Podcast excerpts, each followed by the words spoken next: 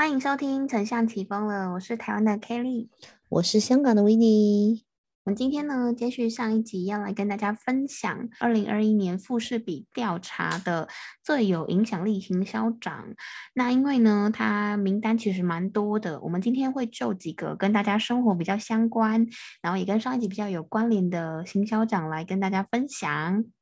那我们今天就赶快开始喽。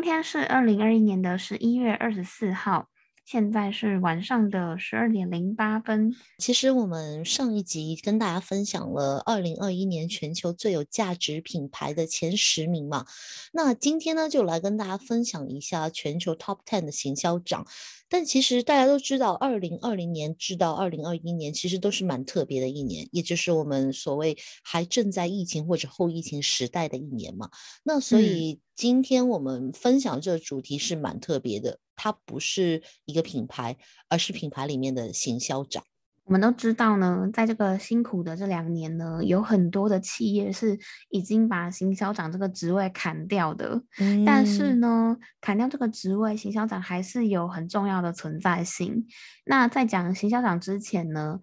来跟大家稍微算是小科普一下，行销长是英文怎么念？因为因为我跟大家讲这个，我不是想要瞧不起大家，只是我真的是 进来这个行业之后才知道，哎，什么是 CEO，什么是 CMO，什么是 CTO。就是 CEO 就是执行长嘛，行销长呢是 CMO，M 就是那个 marketing。那刚刚讲的那个 CTO 就是技术长，T 是技术的那个英文 technical。所以呢，其实，在一些比较大型的品牌企业呢，他们都会有配置这些。以行销长这个位置来说呢，主要是负责这个品牌的行销任务，然后让这个品牌的知名度可以持续的在消费者心中有一个。很高的知名度或者是新战率啊等等，那甚至说他们也会负责到说新产品上市啦，或者是既有产品线的等等，他们真的是有蛮多的任务。有一些产业它可能面临很多疫情危机嘛，那他就必须要带领公司去参与社会议题也好，或者是让用户数据可以呃少数用户可以创造更大价值的之类的，那也或者是去帮助品牌建立一个良好的形象。这些都是行销长他们的重要任务，嗯，所以呢，我们今天就是要来跟大家分享，在二零二一年呢，有哪一些行销长是非常有影响力的行销长。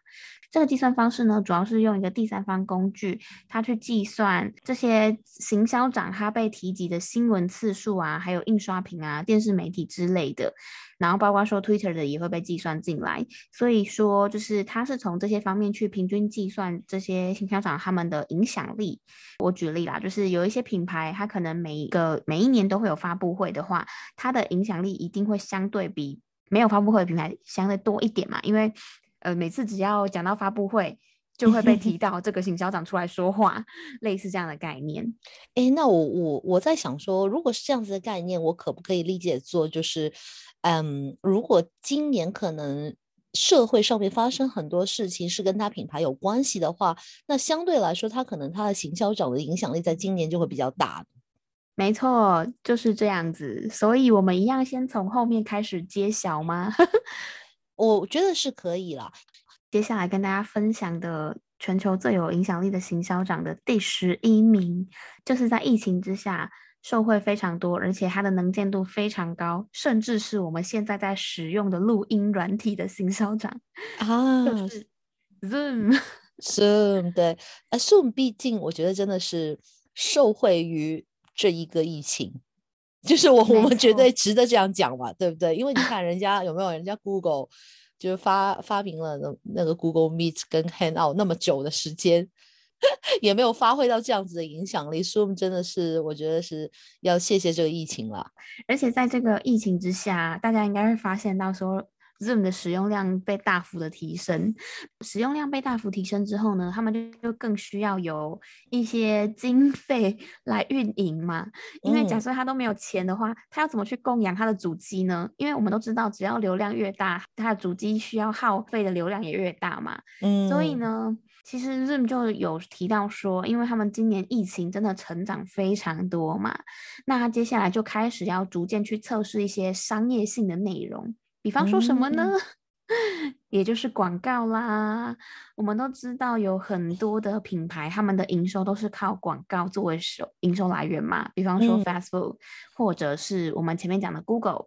那。Zoom 也不例外，Zoom 他们就有提到说，他们接下来要开始在实验一些广告内容。那什么时候会看到 Zoom 的广告呢？难道是在会议期间，你可能开会开到一半看广告吗？我觉得是，我觉得它广告应该是给那些没有 subscribe 的人嘛，就是你可以付费跟免费的两个 plan。比如说我们现在就是在用免费的 plan 嘛，那可能大概就是有点像你记得 Spotify 那时候就是它免费是怎么样嘛？就你可能有没有听音乐之前，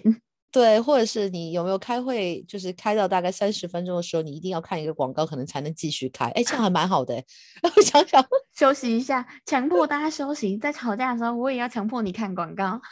对，那这样子的话，就会令很多企业真的要去 subscribe 它这一套软体，因为你不可能跟你的客人在开会的时候，然后突然之间说不好意思，这边先进一个广告。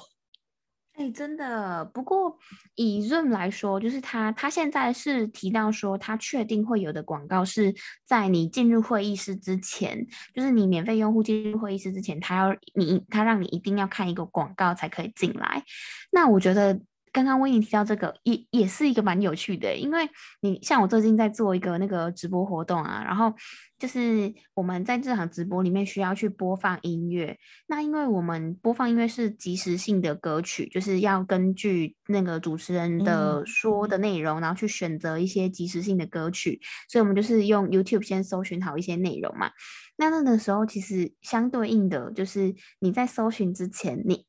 就是如果你搜寻播你你如果不在播放的时候，你先跑了一个 YouTube 广告，超让人尴尬的啊！就是你在直播的过程中啊，这小编你怎么没有 订阅 YouTube 之类的？所以这真的是的确是会让人家提升这个订阅的动能的方式之一。最尴尬的是什么呢？就是你在跑的广告，你都知道广告是什么，针对 target audience 什么。那就是他跑的广告可能是你的 competitor 有没有？就你 现在有在跟客户提案，比如一个广告提案，有没有在跑的广告？就是里面在说不要再买广告了，你只要上我的课程 啊，你就可以怎么样？我刚刚以为你你要说的是，因为现在广告越投越精准，说不定最后投放广告是你可能假设你昨天去看了一些成人影片，结果刚好投了。这样更尴尬，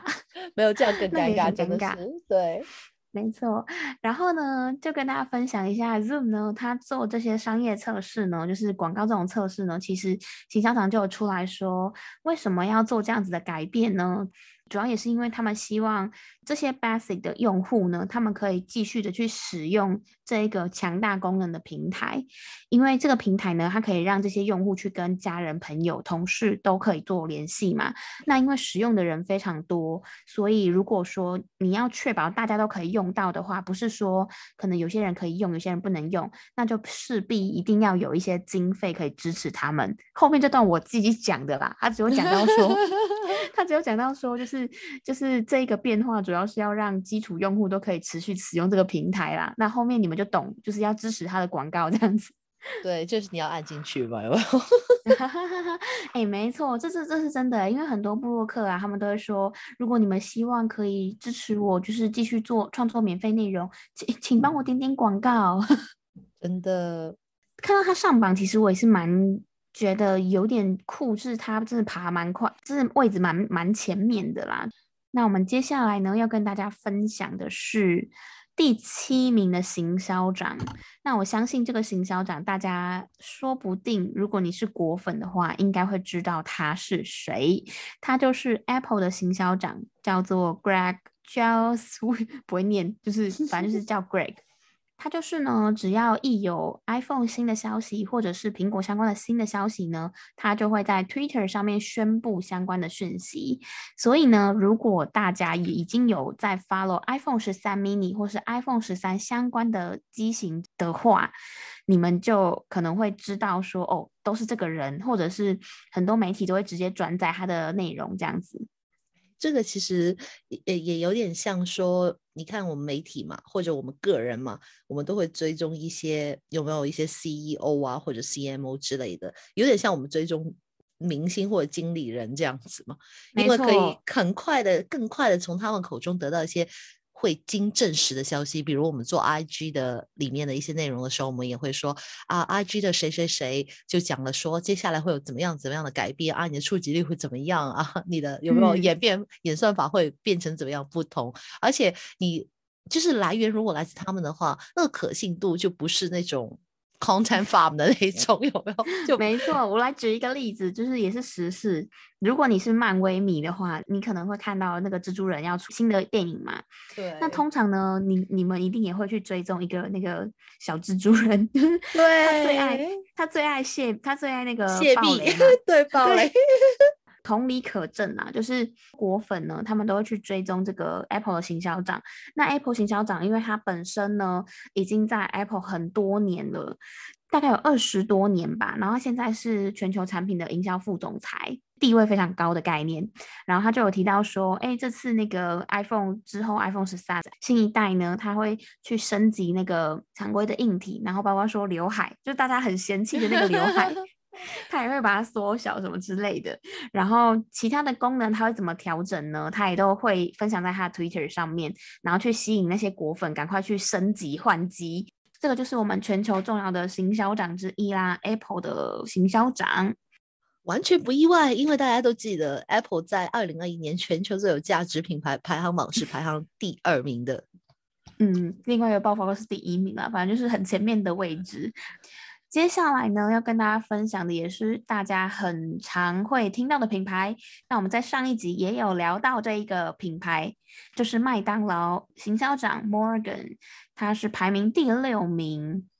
对麦当劳，我觉得我们未必需要很仔细的去讲了，因为在上一集我们有聊到说，为什么在二零二一年，其实他出了几个 campaign，也是蛮全球性，让很多人去认识到他。它最特别的就是在今年度吧，算是蛮好像是首次去把麦当劳跟音乐团体去做更深度的去结合。那时候我们聊麦当劳那一集的时候，有提到说，他先是在那个比较 local 的地方，像是美国啊，或者是一些地区型的地方，先去做呃某一些乐团的实验。然后再找了一个全球性的知名的 BTS 嘛，他其实也是今年才刚成为全球的行销长，然后他就是在疫情之下大力的推动麦当劳全面的品牌名声大幅成长嘛，那他也帮助了公司更去了解他的消费者，因为 大家都知道他成绩 BTS 直接是成功带动麦当劳业绩上涨，让大家都认识麦当劳的麦克鸡块。真的，而且我觉得最厉害的一点就是刚刚所说嘛，他刚刚升上来做麦当劳的行销长嘛，那所以如果说在今年里面他已经一升上来，已经可以成为一个最有影响力的话，那证明他今年的一些行销策略上面呢，对于整个品牌的帮助是真的蛮大的。嗯，没错，所以我们可以继续期待未来麦当劳的发展，因为其实早期。不管是在台湾或香港吧，麦当劳就很想希望它可以跟流行文化去做结合，所以我们也很期待它未来到底会怎么样去做发展。那我们接下来就跟大家分享第五名的行销长，这个品牌呢，它同时也是今年度成长率非常快的品牌，它就仅次于特斯拉。哦，没错，它成长幅度仅次于特斯拉哦。这个品牌就是 TikTok 啊，不意外啊，因为 你知道我们现在已经进入了什么？我们已经进入了 Metaverse，没有啦，就是我的意思就是想说，其实现在在线上的活动比线下的活动可能来的更为活跃嘛，而线上也是更容易作为一个数码行销的一个方向。因为那个，我觉得那个爆发力跟线下是没办法比的嘛。那所以 TikTok 现在，如果你说它的行销长是全球第五名的话呢，我觉得完全不意外。嗯，而且还有一件很重要的事情是，现在大家的注意力非常破碎嘛。那 TikTok 它是干嘛的？它就是一个很短的影片内容嘛，所以很多人都会在上面快速的去吸收一些资讯。这个行销长呢，它也是来自于美国很受欢迎的影片网站，叫 Hulu，我从来没有听过，我也没有听过哎，H U L U，它那个品牌，它也是帮助用户在任意的时刻或者是地点去寻找一些比较。专业的媒体内容，像是电视剧跟电影剪辑片段，那你没有发现吗？其实 TikTok 它在行销上面，或者是说抖音吧，就是这两家虽然都是隶属于字节跳动，可是他们有一个是，就上上次我们在 TikTok 那一集有聊到嘛，就是有一个是中国限定，有一个是国际限定嘛。那你们去看这个行销长他的背景哦，他是来自于一个电视剧、电影剪辑片段的一个平台网站嘛。最近呢，如果大家有在追一些剧的话，就是你们会发现到说，这些剧它都会到 TikTok 或抖音上面去做行销，因为它会把一些精彩片段截取成精华，丢到上面去，快速让大家有感觉。想去看，对，所以其实抖音上面也会有那个剧集的排名，说哦，爱心数最高的是谁，然后讨论度最高的是谁，就大家可以去关注。那我觉得很有趣的是呢，不只是电视剧或是电影会做这件事情哦，因为现在连歌手他们出新专辑有没有？他为了想要让你快速的去传播，很多人都会把他们的音乐内容丢到 TikTok 上面去，所以呢。虽然说有一些人的呃音乐 MV，他在 YouTube 上面可能点阅率没有到，不一定到很高，但是他在 TikTok 上面说不定会非常的高，因为我们上次都有说嘛，TikTok 它的演算法机制是跟别的平台是完全不太一样的。对，如果感兴趣可以去听，回去听那一集 TikTok 那一集。对，没错，TikTok 在今年呢也非常用力的跟 Facebook 还有 YouTube 去做。打架，打架吗？对，也不是打架啦，就是我觉得反而是，诶，可能 Facebook、IG 跟 YouTube，可能他们其实也感受到 TikTok 跟就 TikTok 有对他们的威胁。威胁。对你刚刚之前记得吗？我们那一集在 TikTok 里面有聊到说，就在某一个排行榜上面，TikTok 竟然一度超越了 Facebook 吗？没错，没错，就是他现在也有宣布说，他每个月都会吸引十亿的用户。非常之多，然后也是今年度成长幅度最第第二名的品牌啦。很有趣的是，像我今年呢，我在看一些 Facebook 或 Instagram，他们在宣布一些呃，不管是呃那个什么 Reels 的资讯也好，就你只要一看到 Reels 的资讯之后，过不久你就会看到 TikTok 它也有发布一些新的资讯。然后比较有趣的是，我们都知道 TikTok 早期它其实比较重视在用户。那个我们都说对消费者沟通上面嘛，但是他现在呢，你们也会看到说，哦，他在今年五月，他都有陆陆续续推出一些扶植一些小型企业的内容，就是他们有在招商啊，或者是去扶植一些小型企业到他们平台上面去做品牌行销，有买家跟卖家之后会在这个平台上面供给跟给予需求内容。所以 TikTok 其实我觉得真的。老实说啊，是在近期之内，因为你看到其他几个，像我们今天之前所说，其他几个在排行榜上面基本上都是 Meta 他加的嘛，就是 Meta Facebook 他加的东西嘛。那除了一个就是 TikTok，我觉得也是真的是一个蛮厉害，就是靠自己单纯的是一个短视频网站而上，就是这样子的一个 social media platform 而上榜的。因为你看 YouTube 它是 under Google，它背后有个大金主嘛。那 Facebook 的话，包括里面有 IG，或者包括里面它可能有那个 WhatsApp 等等之类的，所以 TikTok 在这个层面上面，其实如果能够跟 Facebook 跟 YouTube 去比拼的话，它的努力必须是双倍的。嗯，我们很期待 TikTok 未来的发展。对，接下来要跟大家分享就是第一名的行销长，大家说不定会很意外哦，因为。这个行销长呢，他其实蛮有名的。虽然我也是因为要做今天这一集才开始去做这个功课。嗯，那个行销长呢，就是 Netflix 的行销长。哇，此处有掌声！真的，因为 Netflix 太厉害了。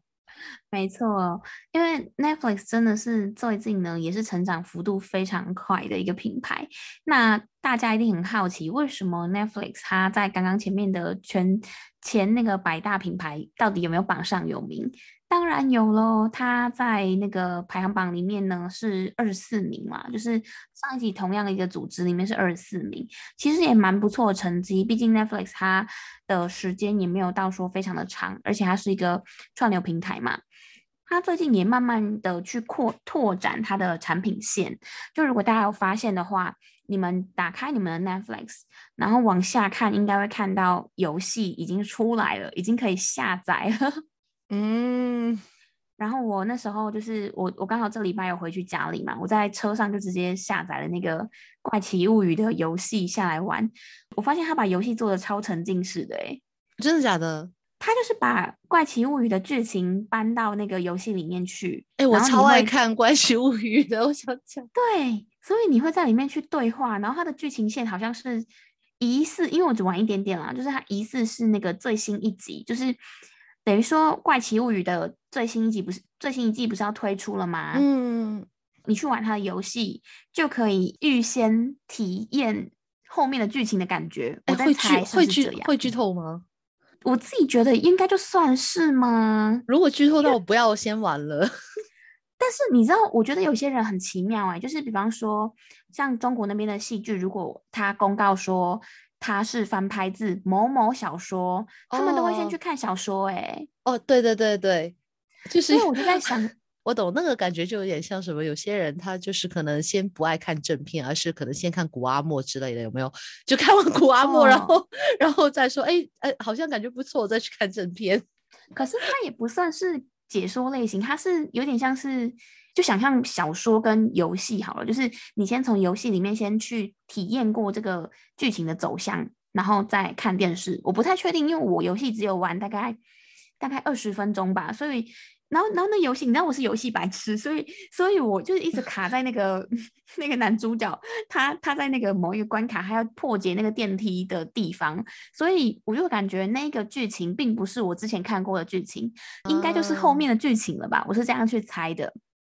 我觉得大家可以去玩玩看啦，然后再跟我跟再跟我们分享说那个到底是不是 后面的剧情，还是之前就演过，只是我已经忘记了，因为因为上一次 Netflix 已经很久之前了。那除了这个之外呢，也跟大家分享 Netflix 的行销长呢，他很有趣哦，他之前其实有待过 Uber 跟 Apple Music。那哦，难怪耶。对，而且他之前就很有名，他很有名的是。嗯，我们之前有聊到说，Apple 还有很多种记者会或是发布会之类的东西嘛？对对对。那 Apple 它有一个年度盛会，叫做全球开发者大会。那这个行销长呢，他之前曾经有带领台下的工程师表演 rap，真假的？太酷了！真的，他就在这个发布会里面表演 rap，然后他就被国外媒体评选为苹果发表会上最具魅力的人。这太酷了吧！然后其实他是在二零二零年才正式入职到 Netflix 里面去。那他之前就是刚刚讲的嘛，他就在 Uber 跟 Apple Music 有待过。他在 Netflix 做了什么呢？主要就是去经营一些跟粉丝的一些互动。比方说，他之前有在那个《纸房子》这部影集第五季的放映会上面，他直接。将一百位粉丝劫持在飞机上面，哇！就是劫，就是把他把他们这些粉丝呢，就是让他们在无网路、无剧透的一个高空底下，在飞机上面看，只能看他们家的影集。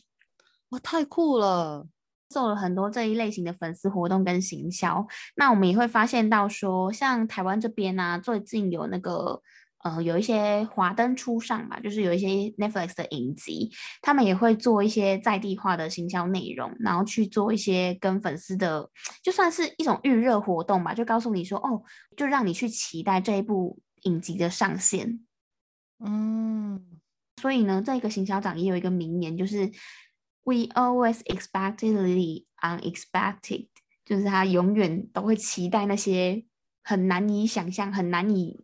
对，很很难以预测的东西，这样子，没错，我觉得这这个真的是很酷一件事情。所以你会看到，其实有时候行销这个事情，它并不是在于按常理出牌，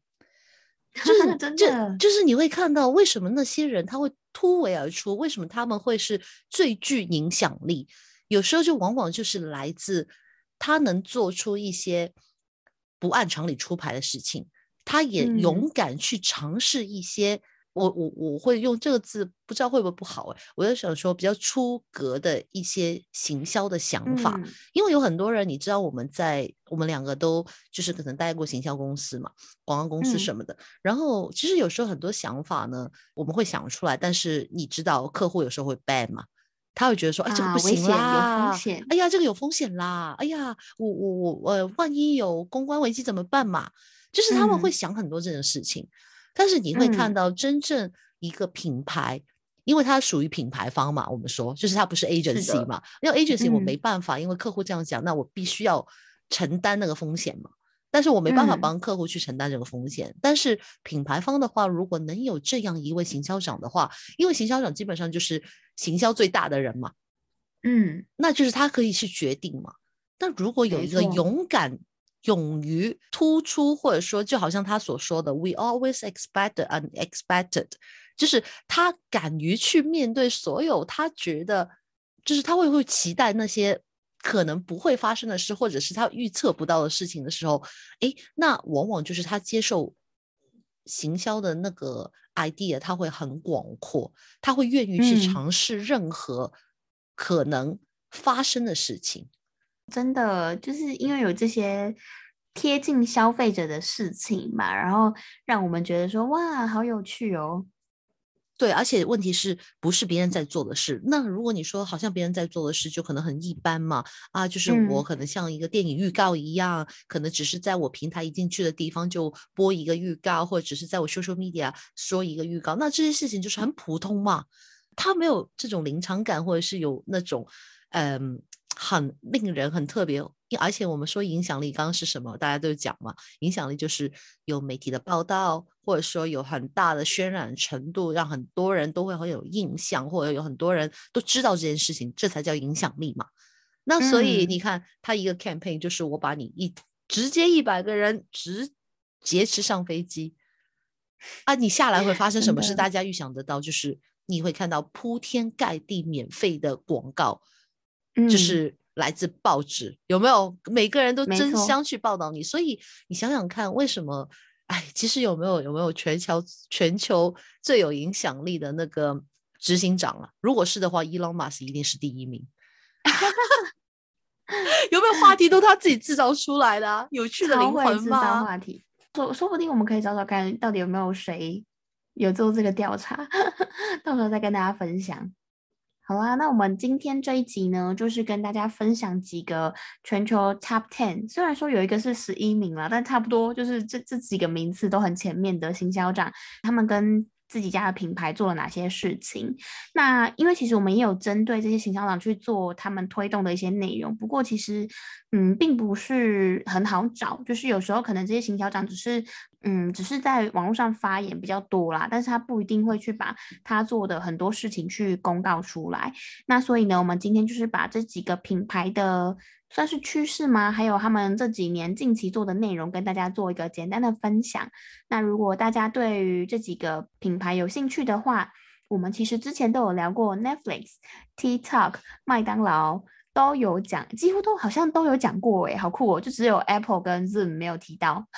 什么没有提到啦？我们当然有提到啊，Zoom 就是在那个有没有在家工作那一集，我们就有提到 Zoom 吗？啊，真有没有的欸真的还有欸另外一集的话，我记得就是在家工作，我们还有提到说，Zoom 那个时候有没有一个呃比较知名的呃呃动作剧情网站，有没有拿它来做广呃告？Pornhub 之前有用 Zoom 来做广告，对，啊，你讲的太直白了啦。不小心爆雷。大家如果有兴趣，可以回去听那个在家工作成趋势那一集。所以呢，这刚好这几集我们都有聊过诶，所以就是也欢迎大家回去。对，也欢迎大家回去听这几集的内容。然后，如果有什么心得的话，欢迎大家跟我们分享。我们最后的跟大家做一个总结，就是在二零二一年，如果说最大品牌成长幅度的话呢，我们可以总结到看到的就是始终还是以科技跟电商为主流。也就是说，上一集跟大家讲说 Metaverse 嘛，那嗯科技电商，或者甚至再远一点，可能是在一个虚拟的世界的话呢，我觉得未来我们可以期待一下，在二零二二年或者二零二三年的一个品牌大调动上面呢，会不会有一些我们意想不到的一些品牌会上网呢？或者有一些我们有一些现有的品牌，会不会在上面的话，更多是趋向一些跟线上有关的品牌会进去里面的这个榜里面呢？嗯，那我们敬请期待。那我们就下一集再见喽，拜拜。